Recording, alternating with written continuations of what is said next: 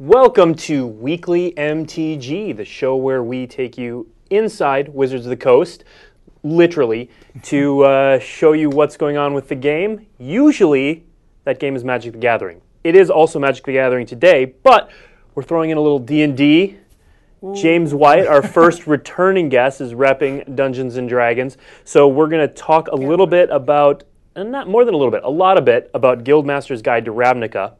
But first, we're going to talk to Gavin Verhey, who is repping the magic side of things, uh, eh, about C18. We're going to show off some new cards and uh, talk about the decks. Yeah, and you're not gonna have to wait very long to see those cards, but uh, yeah, C18 previews. This is the uh, the last day of C18 previews. This is the last day. Tomorrow we are publishing the full card image gallery with all the cards as well as the decks and the tokens. Although we're going to show you the tokens today too. Yeah. They'll be on the website tomorrow, but But you guys get a special sneak peek for TV. Absolutely. I have to say, it's been a fun week. I'm never sure what's more exciting being a player and seeing all the cards be revealed, or being a designer and seeing everyone talk about the cards that are being revealed. Yeah. Like, I've been sitting there mashing the refresh button on Twitter and Reddit just as much, as everybody else, seeing what everyone thinks about all the cards. So it's been a blast of a week, and I can't wait to show off a few more goodies today. Well, let's go right to it then. Let's 'cause, do it. Uh, C18 previews. I'm really excited for these. We're going to be showing you some cards, some of which you'll probably expect to see in a commander deck from us, commander product from us. like this first batch. Yes, indeed. This first batch is uh, are kind of the commander standards, I would say, for Yeah. for a lot of decks. They're the cards that you tend to start with when you when you build a deck. Uh, and we've got Sol Ring, Swiftfoot Boots, Commander Sphere, Command Tower, and Myriad Landscape. Uh, Gavin, pretty much pretty much standard commander cards here, right? Yeah, and not all of them show up in every single year, but they made a lot of sense this year. Sol Ring, of course, has been in every Commander deck since we started doing them. But some things, uh, like Myriad Landscape, made a lot of sense with the Jund deck, given that you have you know ways to get some lands back, and you want to ramp out with that with that deck. Swiftfoot Boots made a lot of sense to in the artifact deck, allowing you to attack in with your creatures quickly. Um, and then the Commander Sphere is really fun in the Esper deck because you can draw a card on your opponent's turn. So you set up a Miracle on top of your deck, you've got your mana all lined up, and then they attack you, you crack your Commander Sphere, draw a card. It's Entreat the Angels, or whatever the case might be. We're good to go. Cool. And of course, those lands, especially multicolored decks, the Command Tower, a staple of multicolored decks. Uh, Blake and I played a Commander game the other day, and uh, I, I was so used to including a Command Tower in my deck that I put one in a mono blue deck, and there was literally no He, reason. he just it. played. He had all islands on the board, and he played. I was like, Steve, what? what, what? Why?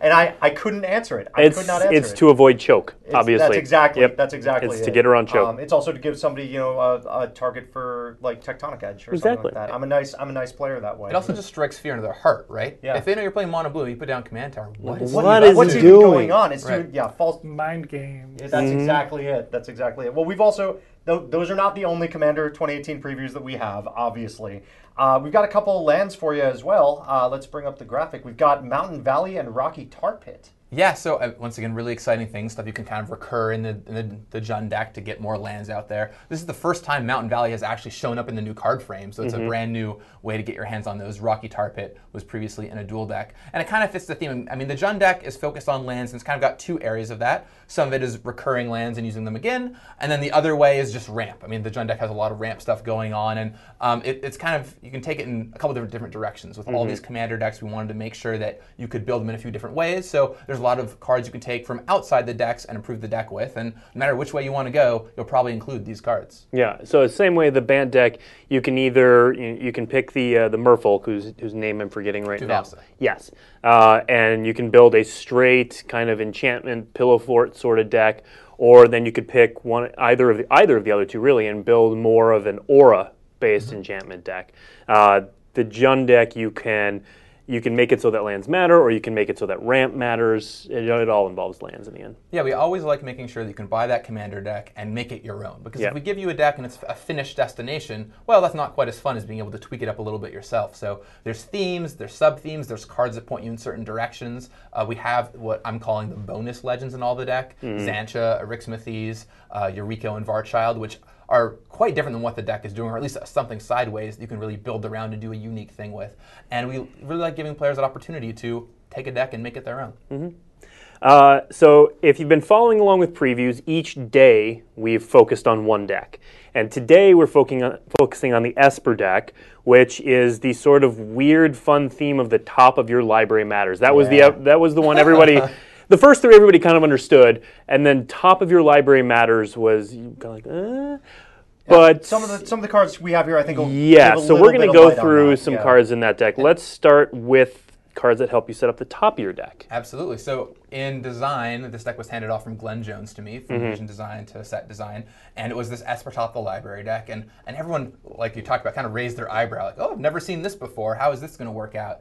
And really, the key are cards like this, cards that can set up the top of your library, Crystal Ball and Brainstorm, making sure just the right card is there when you need it, because there's a lot of different ways this deck can take advantage of the top card of your library. At its core, at its core, it's an Esper control deck, so just finding the cards you need is always a fantastic thing to do, drawing cards, scrying away. But every now and then you'll get a little bonus from setting up the top of your library. So maybe with Brainstorm and Crystal Ball, you set up your top card, and then you, And and with the power of Then- movie magic, Not that one. not that one. Not No, that one. that Not is- the deck. that- I mean, if we you want, if you want to play Sword of Dungeons and Dragons, you're absolutely allowed to.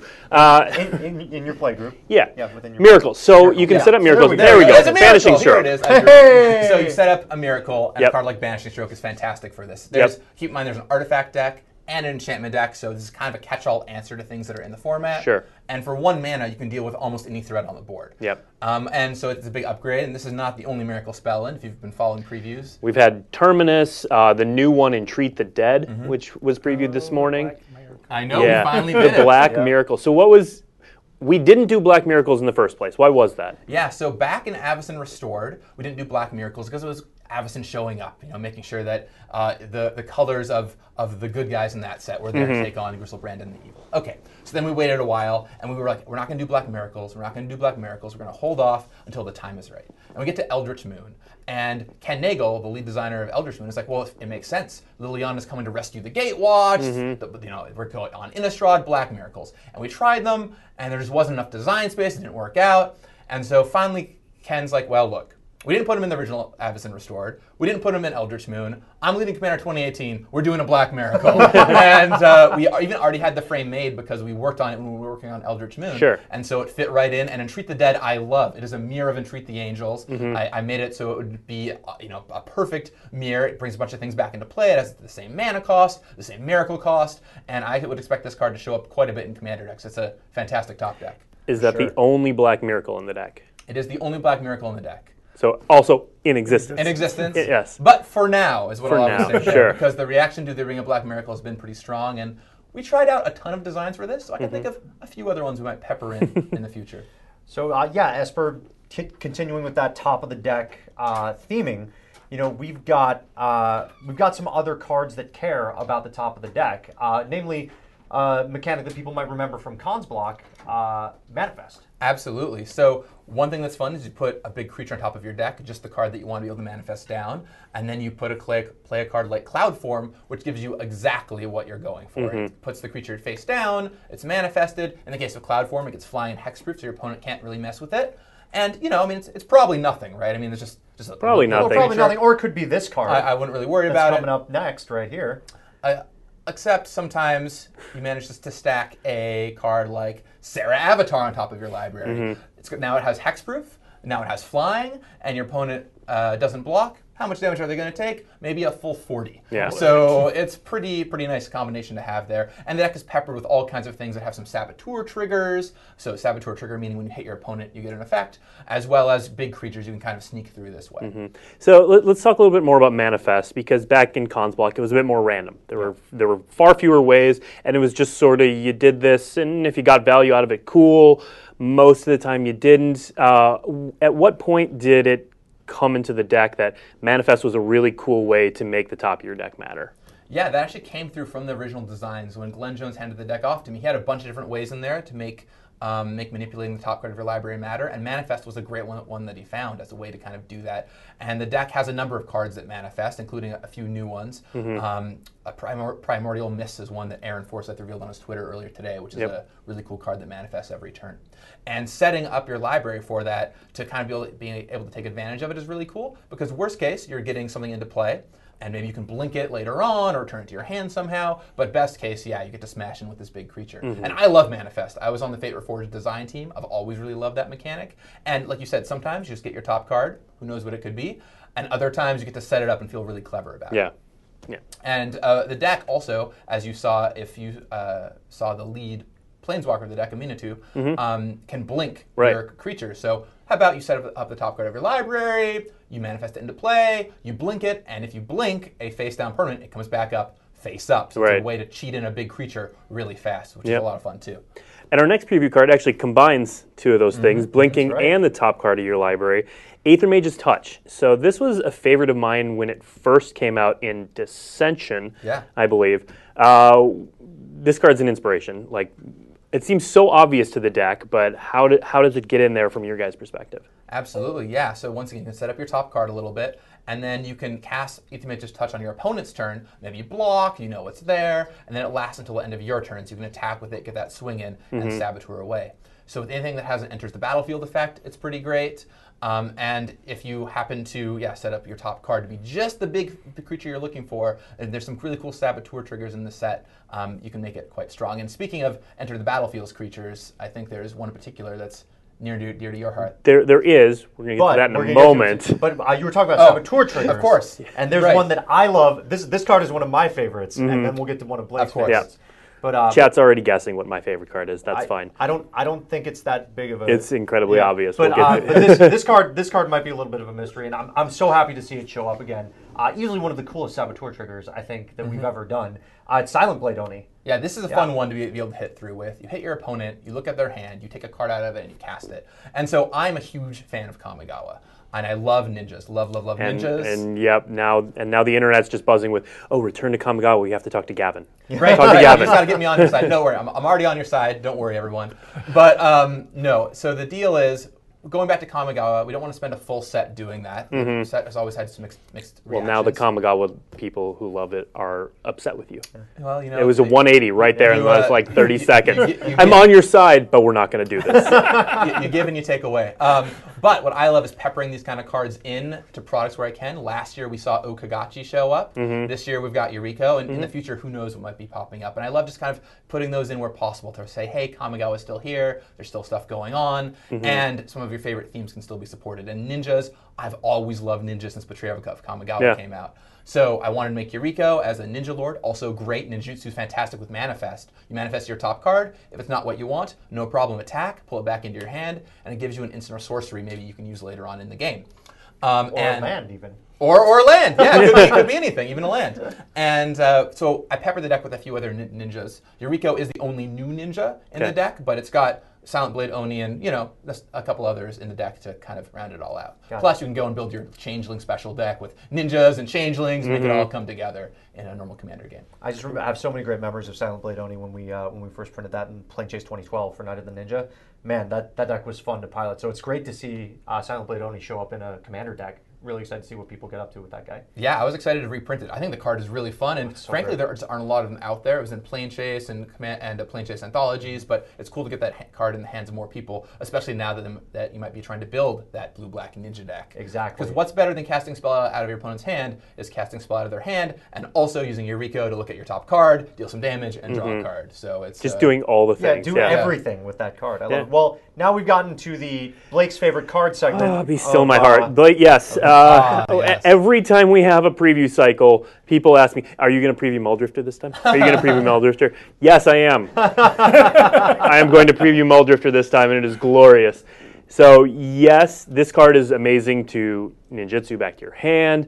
Uh, it's also just uh, just the best card we've ever printed. Uh, It's great to blink as well. It's great to blink. I think yeah. Mulldrifter, and I I don't know who's cast it more between us, but Mulldrifter is probably one of my most cast cards of all time, excluding Yeah. infinite combos and things like that. Mine too. I played it in Constructed, and back when I was a uh, pro player, played in Cube Draft tons of times. I try, still try building decks with it, Mm-hmm. and here's no exception. It is great in this deck too, especially with the commander allowing you to blink a creature that's in play. Right. play down Mulldrifter and blink it in the same turn without more mana. Draw four cards. Oh yes. It's- Oh, do, do you so remember delicious. invoking that thing and immediately momentary blinking it? Oh, I oh I do, blink. Yeah. yeah. Fond memories. I and that's how the show went off the rails. We just all I, mean, look, started. I played Cube Limited decks where where I've momentary blinked a Mulldrifter with a Panharmonicon on the battlefield. Oh, that's just greedy, but It's, I mean, It- greedy. I mean, but you get but to draw yes, like eight all the cards.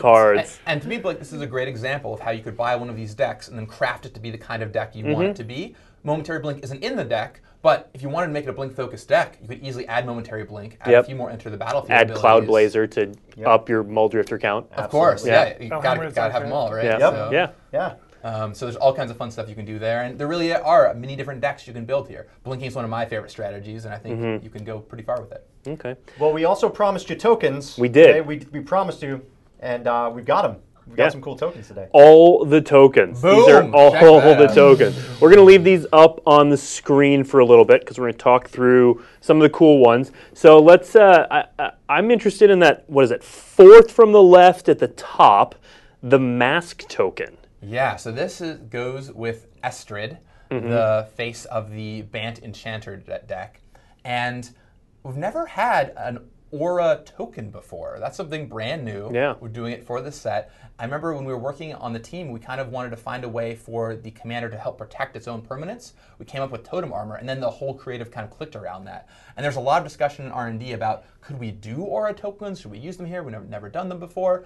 But you know, Nahiri, for example, uh, the Lithomancer, all the way back in Commander 2014, I believe, Yep. paved the way for artifact tokens. Right. Stoneforged Blade. Absolutely. And so I thought this would be a great chance to, to do it here on Estrid.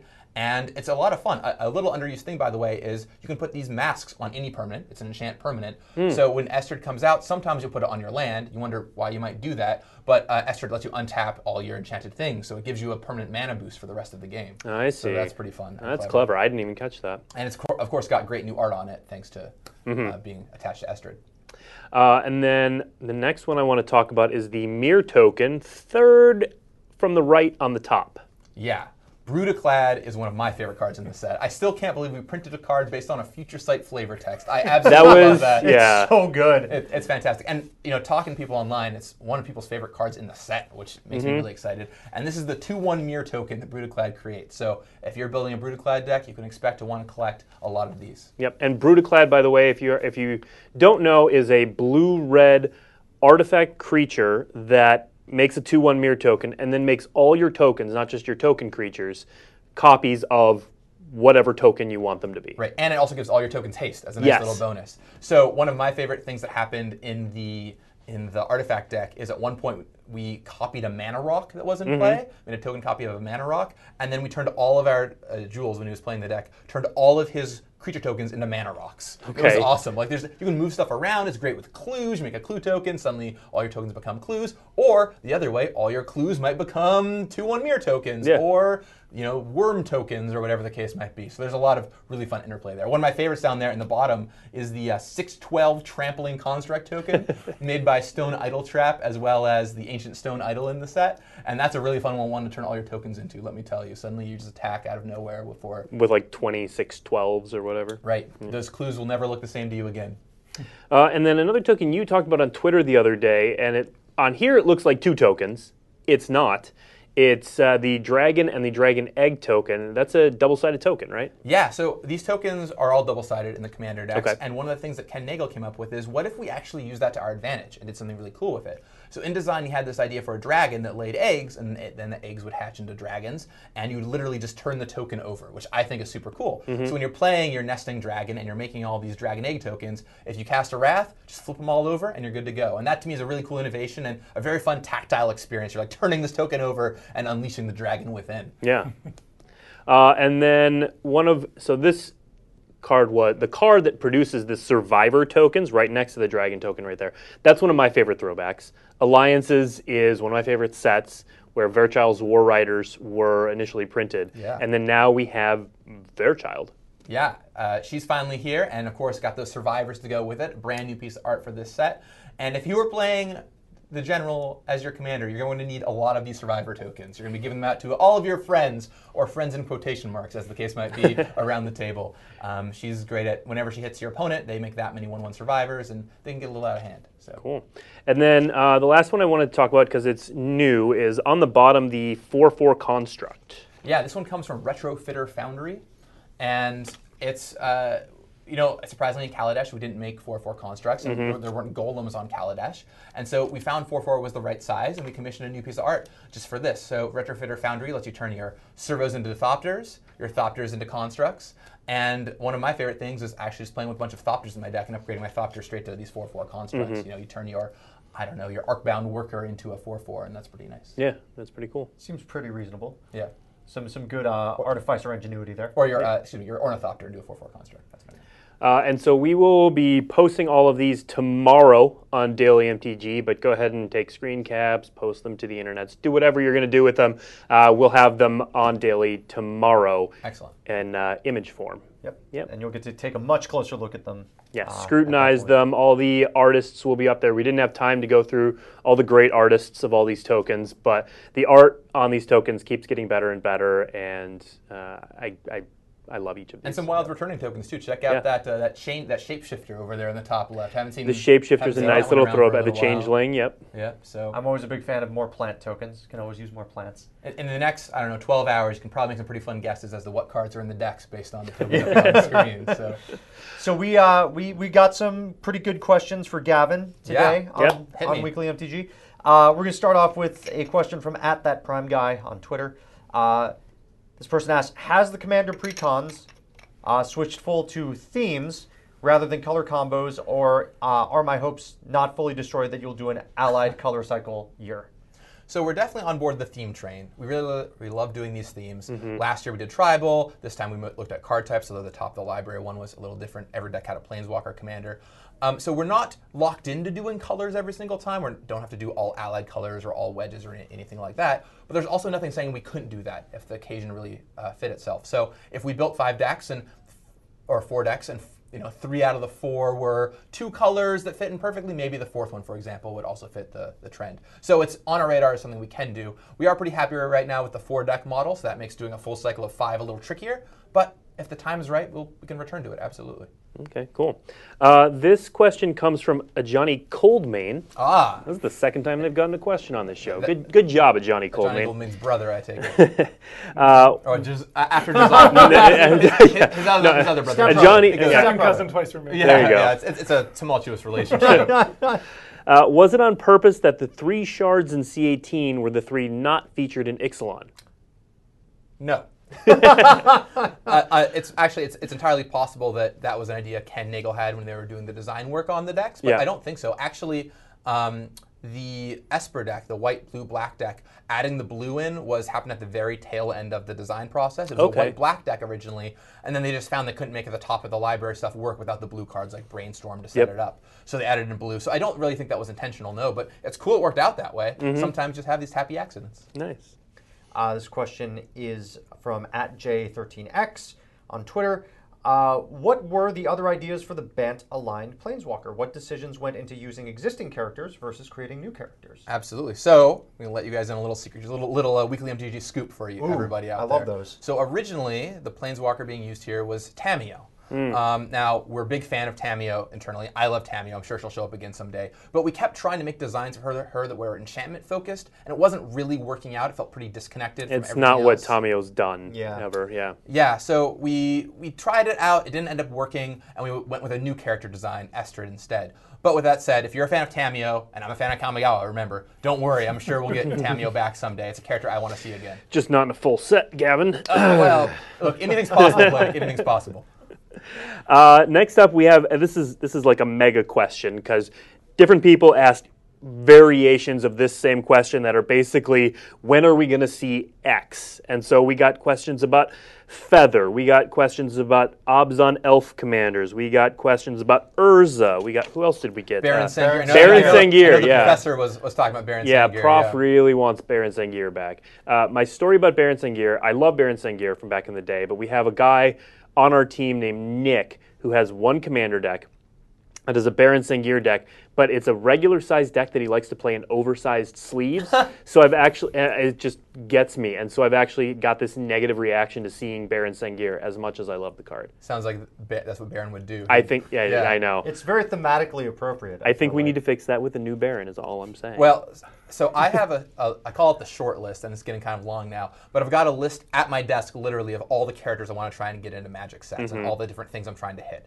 Because there's a few things going on here. First of all, uh, when it comes to cool flavorful characters, commander sets are the right time to do them. Sometimes the characters are dead, or on planes we're not going back to anytime soon, or, or things like that. And these are a great chance to do them. For example, Tawnos, a character we did here. Tawnos is long gone, but it's great to put him in this kind of set. Lord Yeah. Windgrace, for example, another example uh, of doing that. So I have a list of characters and cards. Uh, characters like the Baron Sengir are absolutely on that list. I love those kind of characters, and just stay tuned, okay? I'm working. I'm working on it. um, as far as themes go, like the uh, Abzan Elf Commander, I try and slide those in where possible. And we, this year, something we did that Ken Nagle kind of found in design and really kept pushing through um, into the handoff, and then I carried was finding things that the community has been asking for and putting them into these decks to kind of kind of fill holes that exist. So you might notice there is a Esper zombie commander. So you can play your Amonkhet zombies with your Innistrad zombies in this set, Varina the Lich Queen. And um, so it's only a matter of time on something like that. Yeah. And you know, the occasion has to be right. For example, there isn't a white, black, green deck this time around, so it didn't make a lot of sense to do that. But I got a blue, black ninja lord in there. I got the zombie commander. Tuvasa, although she's not Merfolk focused, can be your Merfolk ban- commander. Mm-hmm. So we're really paying attention to these kind of things and trying to fill those holes. Cool. Well, it's interesting that you should talk about that because we did get a few questions this week about uh, timelines and uh, the timeline of design. Uh, one of the questions was about uh, concerns and critiques of uh, of previous commander sets, and you know, th- people were asking uh, if there were any examples uh, of concerns, critiques, criticisms from last year's set that might have gotten included in this year's set. Well, believe it or not, I mean, we worked so far in advance on this stuff. This year's set was wrapping up around the time that Commander 2017 was coming out. So there wasn't a ton of time to incorporate feedback. We- We did made a few tweaks here and there. But one of the big things this year really was listening to community feedback. And Ken Nagle and I read through so many pages of Twitter and forum posts and Reddit to try and figure out what people were looking for in their commander decks. And we actually looped in, and I think I think this is super cool. We looped in the Commander Rules Committee on the decks as well to get their feedback. And cards like Enchanter's Bane, a red answer to enchantments. Cards like Treasure Nabber, a card which uh, beats up red artifact ramp a little bit, but isn't doesn't totally destroy all their mana rocks. Um, things like a, nin- a ninja commander, a zombie commander, stuff that's all in that vein were direct answers to kind of fill those holes. So we're always listening, and I'm sure that you know by the time we do another commander set, we'll be incorporating feedback from 2017 and a little bit from Commander 2018 in there. Cool. Yeah. Um, this question came from JD of Commander. How do you balance building a deck that plays well out of the box with trying to provide a different avenue to keep the build from staying li- linear? Absolutely. I think that really goes back to you want to make sure there's a lot of ways you can take the different decks. Mm-hmm. You know, if you buy a deck and it is the end state of, of that deck, then I think we failed as a, as a design team because we want you to be able to put your own personal touch on it. Something I really enjoy is you go into the store a few weeks after the new Commander deck has come out, and everyone is playing their their deck, and maybe they're playing an off the shelf deck, but they've tweaked it a little bit, and you'll see the same deck that started as the same deck, but they're all different. You know, like Yeah. people okay, I'm taking this one in the blink direction. I'm taking it in the manifest direction. My, this is top of library direction. I'm playing the odd matters deck with Yennett, right? There's a Yeah. lot of different ways you can take the same the same deck, and that's really important to us. Which is why, you know, in cases like say the Jund deck, you have some recursion cards in there, some of the, the graveyard recursion going on, as well as some ramp cards, as well as some big Jund style creatures and removal spells. So no matter what way you want to take the deck, you can make it your own. And if you want to take it the lands matter way, you can put in Gitrog monster and things like that. Oh, they will. Oh, they and- definitely and will. I'm They- they definitely will. And if you want to take it the ramp way, you can put in a bunch more ramp spells, big, huge X spells, stuff like that. Yeah. So there's a, a very wide range we'd like you to be able to take these decks. Very cool. Well, that is actually all we have for C18. As much as we want to keep talking to Gavin, keep talking about C18, we also want to talk to James. Yeah. we brought we brought James on here because uh, the Guildmaster's Guide to Ravnica was just announced on Monday, and it's super exciting. There are a lot of Magic fans who are excited for it. There are a lot of D and D fans who are excited for it, and so we brought on James, and James knows crossing the streams because James has worked on the Plane Shift uh, PDFs that we've put on the site that have been uh, guides to making D&D adventures in the Magic world before this. They're basically, I think of them as supplements to the art books. Um, Sure. The, the first project that I worked on when I came over from the D&D team to Magic four years ago was the Zendikar art book. And I pretty much approached that as if I were writing a D&D campaign setting. So, you know, a couple extra pages of rules for races and skins for monsters, and it was all downhill from there. and, here we that's, are and the that's book. why James no longer sleeps. and, and, and, and before you came over to Magic, you worked on the D and D team, right? So you really were entrenched Oh, in yeah. that. Yeah. absolutely. for 14 years. yeah. So James knows what he's talking about. he, is, he is the human manifestation of crossing the streams. And and while we're of talking them, about yeah. about uh, plane shift, what about plane shift Dominaria? Yeah, what, what about Plane Shift Dominaria? Four o'clock in the morning on Independence Day, I finished Plane Shift Dominaria. All right, there we go. Yay! So we're gonna, then he gives it to me, and now we're gonna publish it on Daily MTG on next Tuesday. So Plane Shift Dominaria coming to the website. Uh, look for it next Tuesday. But we're also super excited about Guildmaster's Guide to Ravnica because this is a whole D and D treatment on a Magic world. So, so tell us about this book. What what's going on with this book? So this is literally the world of Ravnica as a D&D campaign setting. Um, it is a D&D book, top to bottom. It just happens to use the guilds and the setting of Ravnica. Um, the really key element of it is you're going to make a character who is part of one of Ravnica's 10 guilds. And um, that, that's a pretty strong way to steer your character building. Um, as soon as you the way I think of it is we always tell you start off with a, an image of what your character is and then make your decisions flowing from that. Well, the guilds give you a really easy hook Yeah. into imagining who your character is, possibly even down to picking an actual magic card and saying, I want to build this guy. Yeah. And we're actually going to do that on the stream. Yeah. Uh, we're going to build a D&D character from the world of Ravnica. But first, we've got some cool art to show you, and we're going to talk with James a little bit more. So, um, tell us, D&D, we, we work side by side. Some of us have changed teams back and forth. We all work in the same building. We all work like, in the same building, together, sometimes on the same floor, uh, but we've rarely kind of crossed the streams. Your plane shift uh, work being an exception, and sort of Dungeons and Dragons, which we showed earlier, uh, being another exception. What? How did this finally happen? How did this become a reality? So it's one of those institutional knowledge things where when I first started at Wizards in 2000, there were rumblings that maybe we would do a Dominaria monster book for mm-hmm. third edition D&D, and that got canned. And eventually the conventional wisdom became, oh, we're never going to do this. Somewhere along the line, all the people who felt that way left the company, and we didn't notice until finally uh, this this plane shift Zendikar idea was bouncing around, and Adam Golby and I went around on the fourth floor and the third floor, brand teams and R and D teams, and said, "Can we do this?" Uh, We couldn't find anybody to say no, so So we did it. we did it. Uh, so would you say? It, so obviously, you're, you you straddle a line between D and D and Magic. Would you say that this is a a D and D thing with a Magic wrapper, a Magic thing with a D and D sensibility, a mix? This is uh, top to bottom a D and D book. Okay. Um, i it is. I mean, we didn't even use magic fonts. um, it looks like other D and D books. It'll sit alongside other D and D books on your shelf. It's all about playing D and D. So if you're not a magic player, and I don't know why you're watching this, but if you're not a magic player, Hey, don't limit our audience. Really Tune in if you want. Book. Everyone's It's welcome. fine. Yeah. yes. Um, so anyway, if you're a magic player, what did I say? If you're a D&D player and not a magic player, then um, there's there's not going to be any barriers to entry here. It's it's what you need to know about the world to start playing a D&D game here. If you are a magic player and you know and love Ravnica, there's going to be tons of art and information about this world that maybe you haven't had- access to before, um, and an opportunity to really get down on the street in Ravnica. And that's one of the things I love about this art. This is the kind of thing that we, we could never really do on a magic card. Mm-hmm. But it's it's such a D&D piece of art. It, here's the adventuring party of a Boros soldier, a Simic guy, and a Loxodon walking along the rainy streets of Ravnica with a bunch of Dimir spies looking down at them from the bridge. Mm-hmm. I- it's it's a D&D moment in magic clothes. Yeah. Oh, that's very cool. And we've got what? Tell us about this scene as well.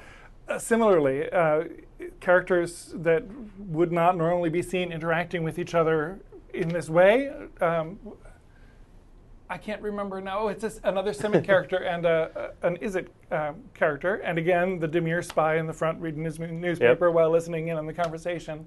One of the um, elements of character creation in this book is that you generate contacts for your character as part of a living, breathing city. You're going to have people in your guild that you can reach out to, and also one person at least from another guild.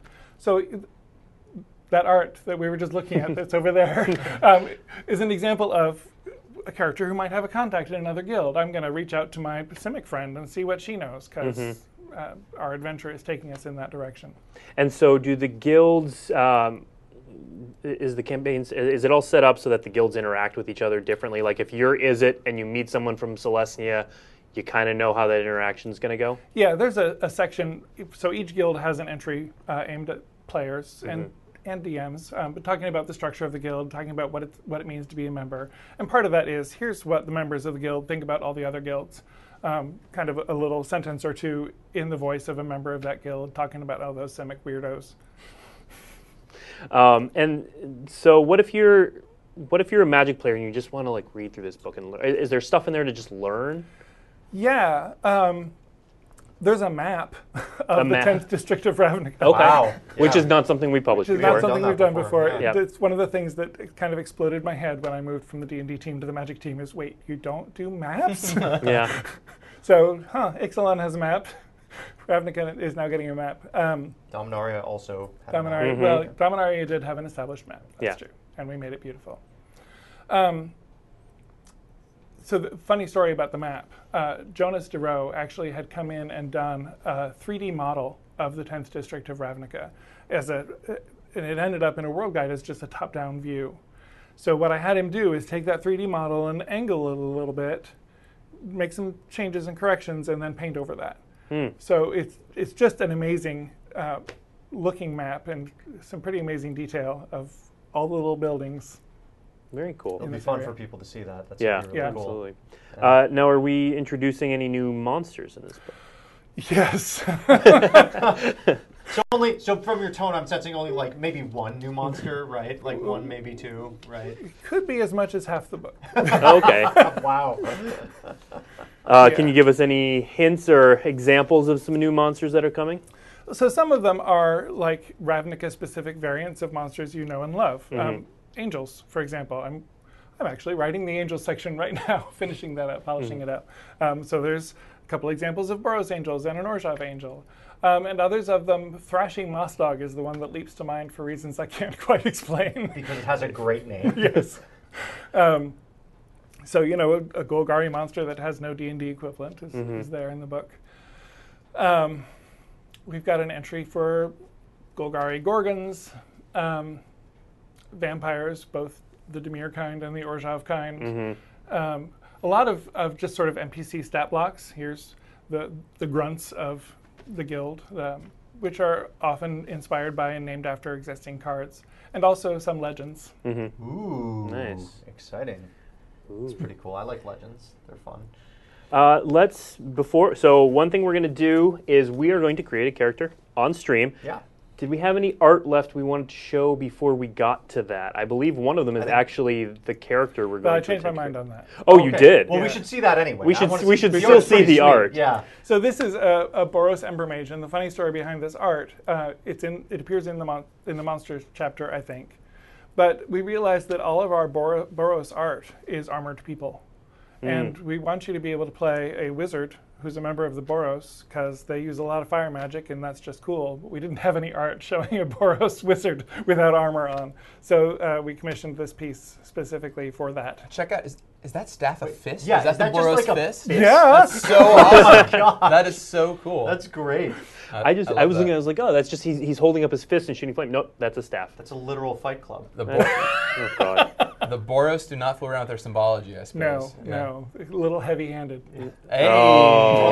Ah, Oh, that's why James is our first returning guest. and last. Uh, and then I think we had one more piece of art to show off. Yeah. Warden Felidar. So there's a funny story about this art as well. Is um, Felidars looking like this were in the concept art for the original Ravnica set, I believe. So they were there in the world guide. There's the unwinged version and the winged version, and we ended up with an Archon, the Archon of the Triumvirate, riding a winged uh, Felidar like this. Um, but we wanted stats in the book for a Felidar Felidar that wasn't flying, and, and so again we commissioned art based on that concept art, that 15 year, 13 year old concept art um, for this monster. Very Amazing. cool.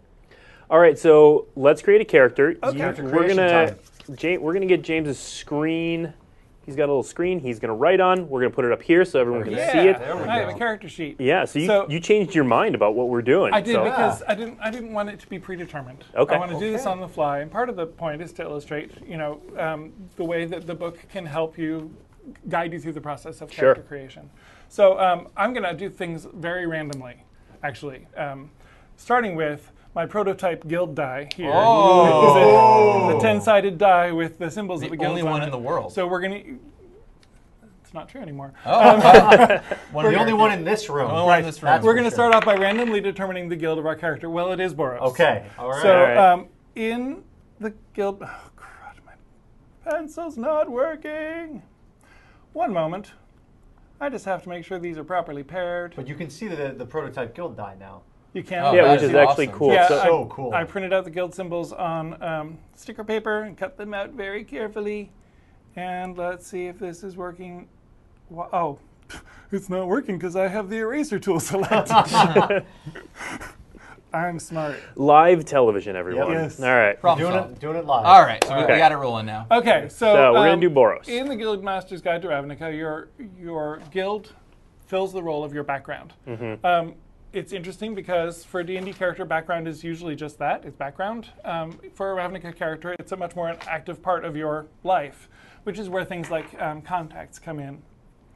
But so pr- continuing continuing with the the random theme here, um, one of the things about backgrounds is they they help you um, decide on your character's personality, personality traits, the things your character holds dear, ideals, and um, things that they're connected to, bonds and flaws. So um, Like fists. Our character likes Yeah, fists. yeah. well, I, I, I will write that down actually as an ideal fists. and you'll get to see my lovely handwriting. But so, um, again, rolling randomly just because. So, a personality trait for our Bo- Boros character I'm always the first into the fray. Excellent. That goes well with fists. Yeah. Yeah. My fists, My therefore, are fists also leading I this lead it. I lead with my Lead fists. the charge. Uh, I also approach every task with the same high degree of military precision. Ooh, military precision. I like that. That's good. Works with fists also. Yeah, I gotta say. yeah, yeah. I like This, our is, this is all this is all going very well with our, our you know our, our ideals. This is great. Yes. But I do roll on the ideal table, and you know what? The most important thing to me actually is my guild, which explains the fist fascination. Yeah. Story checks out. my guild is all that really matters. That suggests a character who who's marching along with the, the legion of mm-hmm. justice and good, but really cares more about being a part of that marching formation than Yeah. about the ideals they're supposed to stand for. So okay, character's starting to take shape in my mm-hmm. mind. I'm mm-hmm. probably not making a paladin unless unless I want to play with that some. Um, Bond. I ran with the Rakdos in my youth. And I'm Oh. striving to atone for my past misdeeds. Oh, that makes no, sense. That's, That's, that's why why. That's why we're important for him. militantly Yeah. Boros, because He the had to Rakdos in showed line. Yeah, character had to fall in line. Right. I get it. Yeah. And he wants to be accepted probably, right? That's why he Checkered cares past, so and so much. he's trying so hard with all the fist iconography. Yeah. That's right. He or she trying so. Yep. That's true. Yep, you guys are good at this. Okay, I'm going to roll a flaw now. Oh boy. I have been known. I've been known to turn a blind eye to injustice with the help of a modest bribe. Wow. That's his Rakdos That's the side. Rakdos coming That's his across. Rakdos That's side. the Rakdos. Um, Whoa. Oh. Yeah, got a little bit of a circus. That's what happens when you run with the Rakdos in your youth. yeah, sometimes your morals get a little flexible sometimes. As long as they're not messing with the Boros. So basically, if someone's beating up, maybe we see a Rakdos guy beating up a Selesnya guy, and we're like, maybe he deserved it. Maybe, maybe if you give me a little coin, as long as you don't mess with Boros, we're okay. That could be. Yeah. Yep, yep. Okay. Um, so then the the next roles that are not associated with backgrounds in the player's handbook are for contacts, and we suggest that you roll two contacts within your guild: one who is really on your side, and one who might not be so much on your side. Okay. So we're going to start off with a positive contact, who is. Uh, I've maintained a relationship with one of my instructors at the Horizon Military Academy.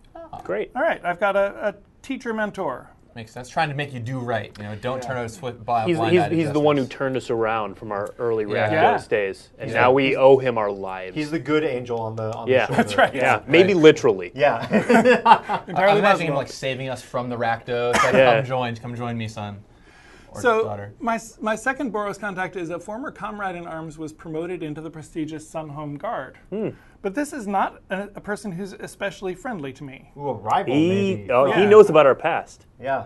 Yes, He's- and never yeah. really approved. Never never approved, thought that yeah. I was going to atone for my misdeeds. Yeah. And, and my entire life, I've wanted to be part of the Sunhome Guard. Like it's what I've wanted, and he got there. Yeah. And and I just I want to get there so badly. Yep, yep, I love It's it. never going to happen. It's ne- my you're- Rakdos I'm past comes back to Yeah. haunt I'm me. feeling the anger already. yeah. So then you get a non-Boros contact, and uh, this is a 10, uh, 10 entry table. I'm using my fancy guild die again because right. there is one entry for every guild. Is it Rakdos? It is indeed. I'm sure this isn't a loaded special guild die. That's kind of amazing. It's amazing how these things are fitting we- together. Actually, can we can we get a shot just so that we can prove that it did come up Rakdos? Can we get a shot of the die real quick? Wow, Yeah, there it You can see it. Yeah, here we can. That is We'll amazing. angle it up just so they can see that it did indeed land on Yeah. Rakdos. People are gonna freeze frame this and try to figure out all the Boros Yeah, okay, contacts. so yeah, I'm we already better, telling you. yeah, we better we better get out of this shot. That's fine. But yeah. Uh, and also see Janna's character here. Uh, a, a Rakdos Blood Witch um, wants me dead or alive, which might be worse.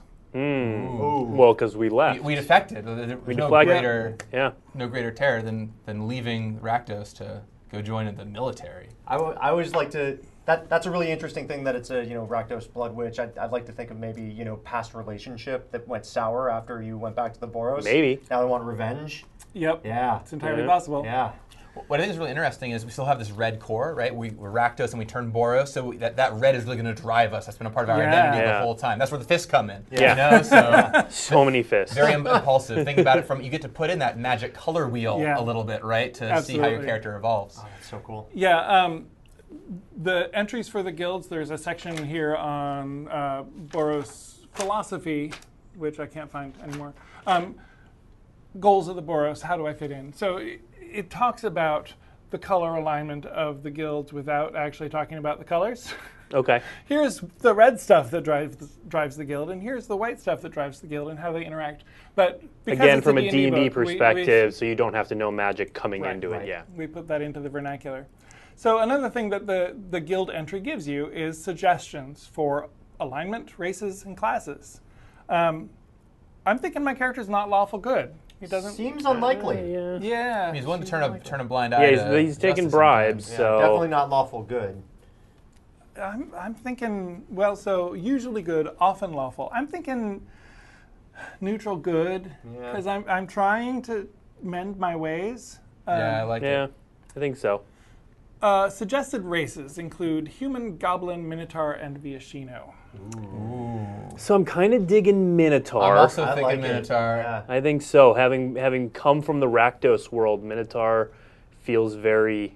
The other one that spoke to me was Viashino, Viashino, but yeah, You know, also like as Minotaur, just used to get kind of beat up in Magic a lot, Yeah. right? You're like, you're like trying, trying to like get back with with the good guys. Wait, and no, I Yeah. hold on. promise. I, I figured it out, Oh. guys. I figured it out. Which race has the biggest fist? oh, oh yeah, yeah, yeah. I Yeah. think it's Minotaur. It's Minotaurs. It's also, Minotaur. Minot, you know, Minotaurs. There are a lot of Minotaur shamans, and with the Rakdos shaman Ooh, uh, witch Witch. lady, That's right. there's, there's there's a connection there. Yeah, Yeah. could be. Could be. Mm-hmm. I like it. I like it. How Seeing about- those those lines being able to be drawn. Yeah. Yep, yep. Suggested classes are cleric, fighter, paladin, ranger, and wizard. I think we're a I think fighter. fighter. Fighter, too. Fighter Yeah. sounds correct. If you're Yeah. running with the Rakdos, it seems very likely you. yeah, Or and youth, especially. Or if we're running with fists. Fist. Sure, Yeah, yeah, yeah, yeah. yeah, You yeah. know, that's I didn't want to be that The, obvious. the best use for a fist is fighting. Correct. Um, so that is our character in a nutshell. I mean, at this point, it's filling in numbers and Give it a name, of course. stuff. Right. Oh, let's give it a name because Let's do that. Oh, is there is there a name generator? There, there's not a name generator, but like in the player's handbook, there are lists of names associated with races. And uh, Ooh. I had some fun going through existing Ravnica lore, finding names, often names that weren't associated with a particular character, and so or so or w- with a character whose race we even knew. Yep. So there's a lot of creativity involved here. But let's name our character Brogmir. Brogmir. Brogmir. All right, like that. I dig it. Yeah. Brogmir the Minotaur, the Boros Minotaur. Brogmir Bro- the Boros. Brogmir, Brogmir the, the- Fist Minotaur. Brogmir the Fist Yeah, Minotaur. Yeah. Yeah. This is his nickname. The Is- Fist. Yeah, I like it. I like it. All right, there he is. Very cool. Boom. Now we can just start playing. Yeah. Well, we need a few Almost. more characters. Yeah. Almost. Yeah, we need a few more more characters, characters, and We we need need the book. Yeah, Yes. we need the book. Uh, James, when does the book come out? November, November. Okay, right. so we Like still got a little bit of time. early come- November in game stores and late November for the rest of the world. Well, Okay. before the end of the year, which is going to be really great. So Yeah. by the you know by the holiday time in December, you could be running your own uh, D&D Ravnica campaign. Yeah, It'll really absolutely. exciting. Well, that's great. You get to kind of get steeped in Ravnica with the Guilds of Ravnica a little bit, play the set a little bit, and Mm-hmm. then you'll be ready to hop right into the world itself. Imagine that. The, that that's some pretty Synergy. pretty crazy, crazy Intercompany coincidences there, synergy, right? yeah. crazy coincidence. All right, so uh, one of the last things we want to talk about is Gen Con, because we've got Gen Con coming up, and this is. So we've done a lot of birthday Grand Prix over the past year to celebrate Magic's 25th anniversary, and Gen Con's kind of our. Uh, it's happening the same weekend as the Pro Tour, but it's sort of our culmination of all of that. It's our last birthday event. If you haven't been able to go to one of our birthday Grand Prix, this is your last opportunity. So we're going to tell you all the things happening at Gen Con. So that's not this weekend, but next weekend, the first weekend in August. Yeah, so don't go to you know Indianapolis this weekend expecting to find all of this stuff. No, I mean you can go to Indianapolis this weekend. It's a lovely place, it's a really but nice it- place. you Just don't go expecting to find this stuff. Right, exactly. Uh, so events are all taking place in Hall B. Yes, Hall B. Uh, so everything we tell you, go to Hall B. That's all the times. Everything's happening there. So events open at 9 a.m. on Thursday, and events are available for 24 hours. So they, they're just running events round the clock until 3 p.m. on Sunday. Uh, so here's some of the highlights. We have a 25th anniversary panel where we're going to have people coming in from Wizards of the Coast talking about Magic's 25 years and about the future. So that's happening Friday at 11 a.m. in the Lucas Oil Meeting Room 3. Uh, we, of course, this wouldn't be a birthday event without birthday qualifiers. So these are the qualifiers that will qualify you for the Beta Booster Rochester draft. Say Beta Booster Rochester. Beta Booster Rochester draft. That's Beta Booster Rochester Draft. So we've done one of these at every one of our birth. Well, not beta. We've done beta or unlimited at every one of our birthday Grand Prix. You might have seen some. Gavin, you were at Chiba. I, I was in uh, Singapore and Barcelona, and it Okay. was a blast to Sure. watch. With huge crowds formed. Yep. And then in Chiba, we opened a Black Lotus, which Yeah. was really exciting. That And was we, amazing. We streamed the beta draft at GP Vegas. You can also check that video out on Oh. demand, I believe. Yeah. As well. Everyone right now is screaming at us like, when are these qualifiers? I just want to know when the qualifiers are. This is when the qualifiers are. Get so the there are eight qualifying events. They are sealed Dominaria M19 or Master 25 even.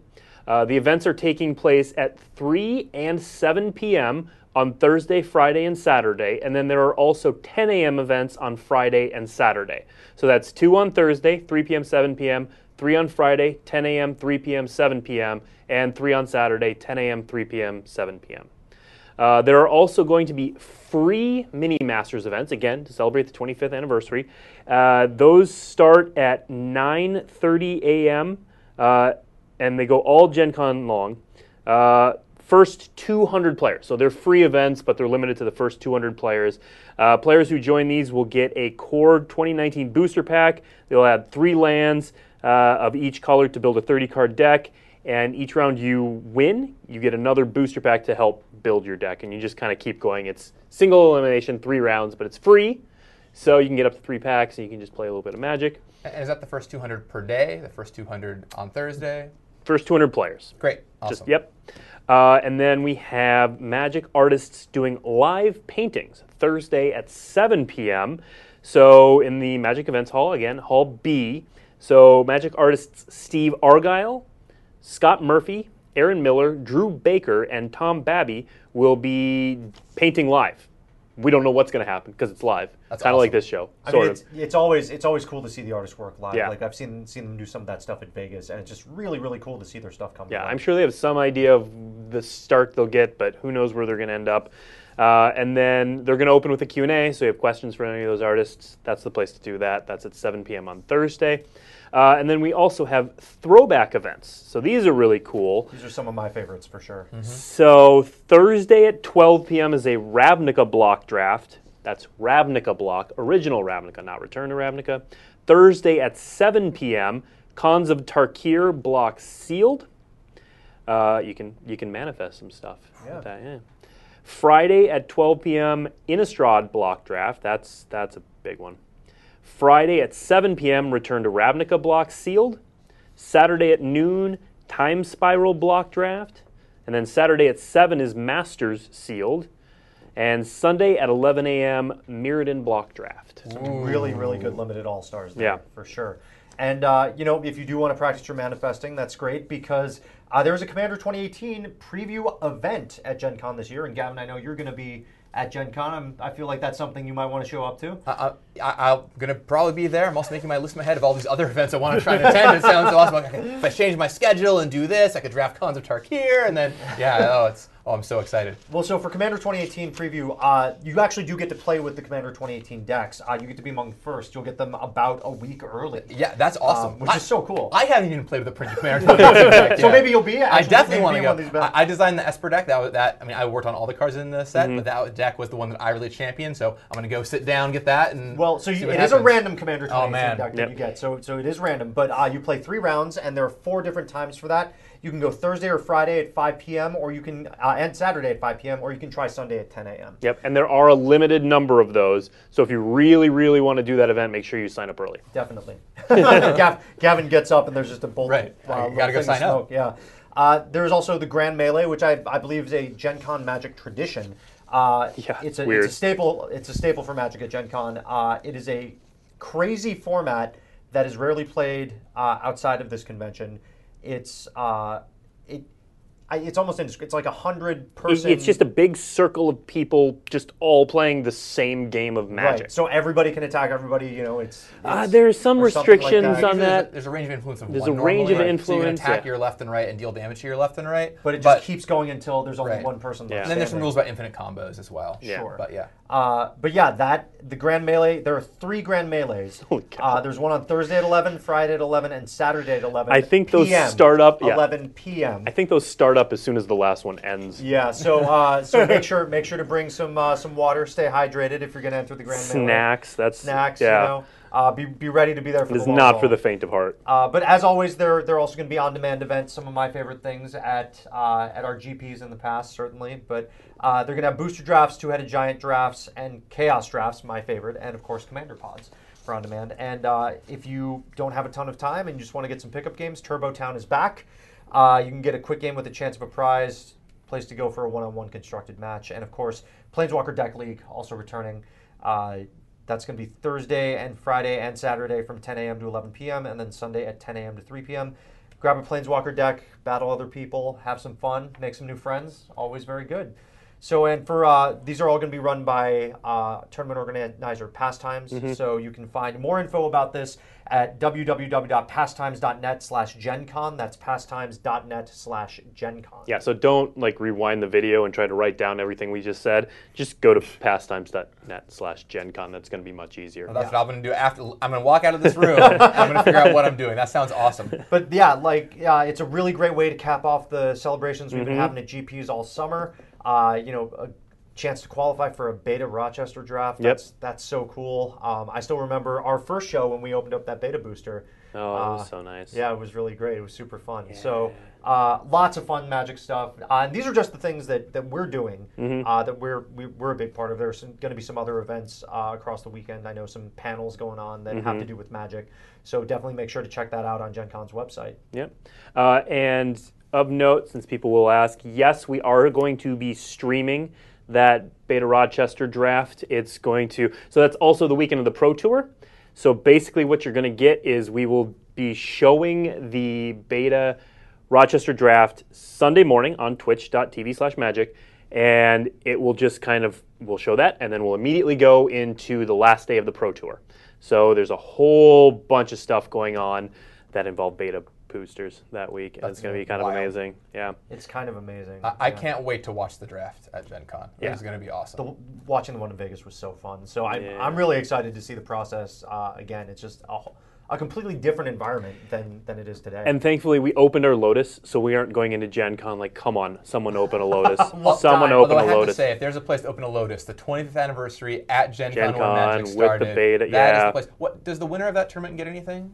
Otherwise, yeah, something. They get. I. you can check out the details of Yeah, that. Yeah, the details at, are uh, on there. I forget at exactly what it pastimes.net slash is. GenCon. There's like an alpha booster, maybe, but don't quote me on that. That's if, if so, Yeah. it's really exciting. Yeah. If not, that's still really exciting. I don't got what to have a say. beta Rochester. Well, I, I look forward. If you're going to be at Gen Con, please come by and say hi. I'd love to talk to you about Commander or anything else going on in the Magic world. It's always great to meet all the Magic players out there, and I know we're all going to be busy playing these events, but uh, should be a really fun weekend. It's not too late to get your tickets to go to Indianapolis. You heard it from Gavin. Go there, swarm Gavin. Yep. Yep. Uh, as for weekly MTG, so as we talk about the Pro Tours next week, we are off, but that doesn't mean that you can not tune in and see something at this time. The Pro Tour will be streaming at this time. We're going to be streaming the Silver Showcase. Blake's going to be there. I'm going to be there. You won't see me on the screen. I'm in the background. Sometimes you might see my torso, but that's about it.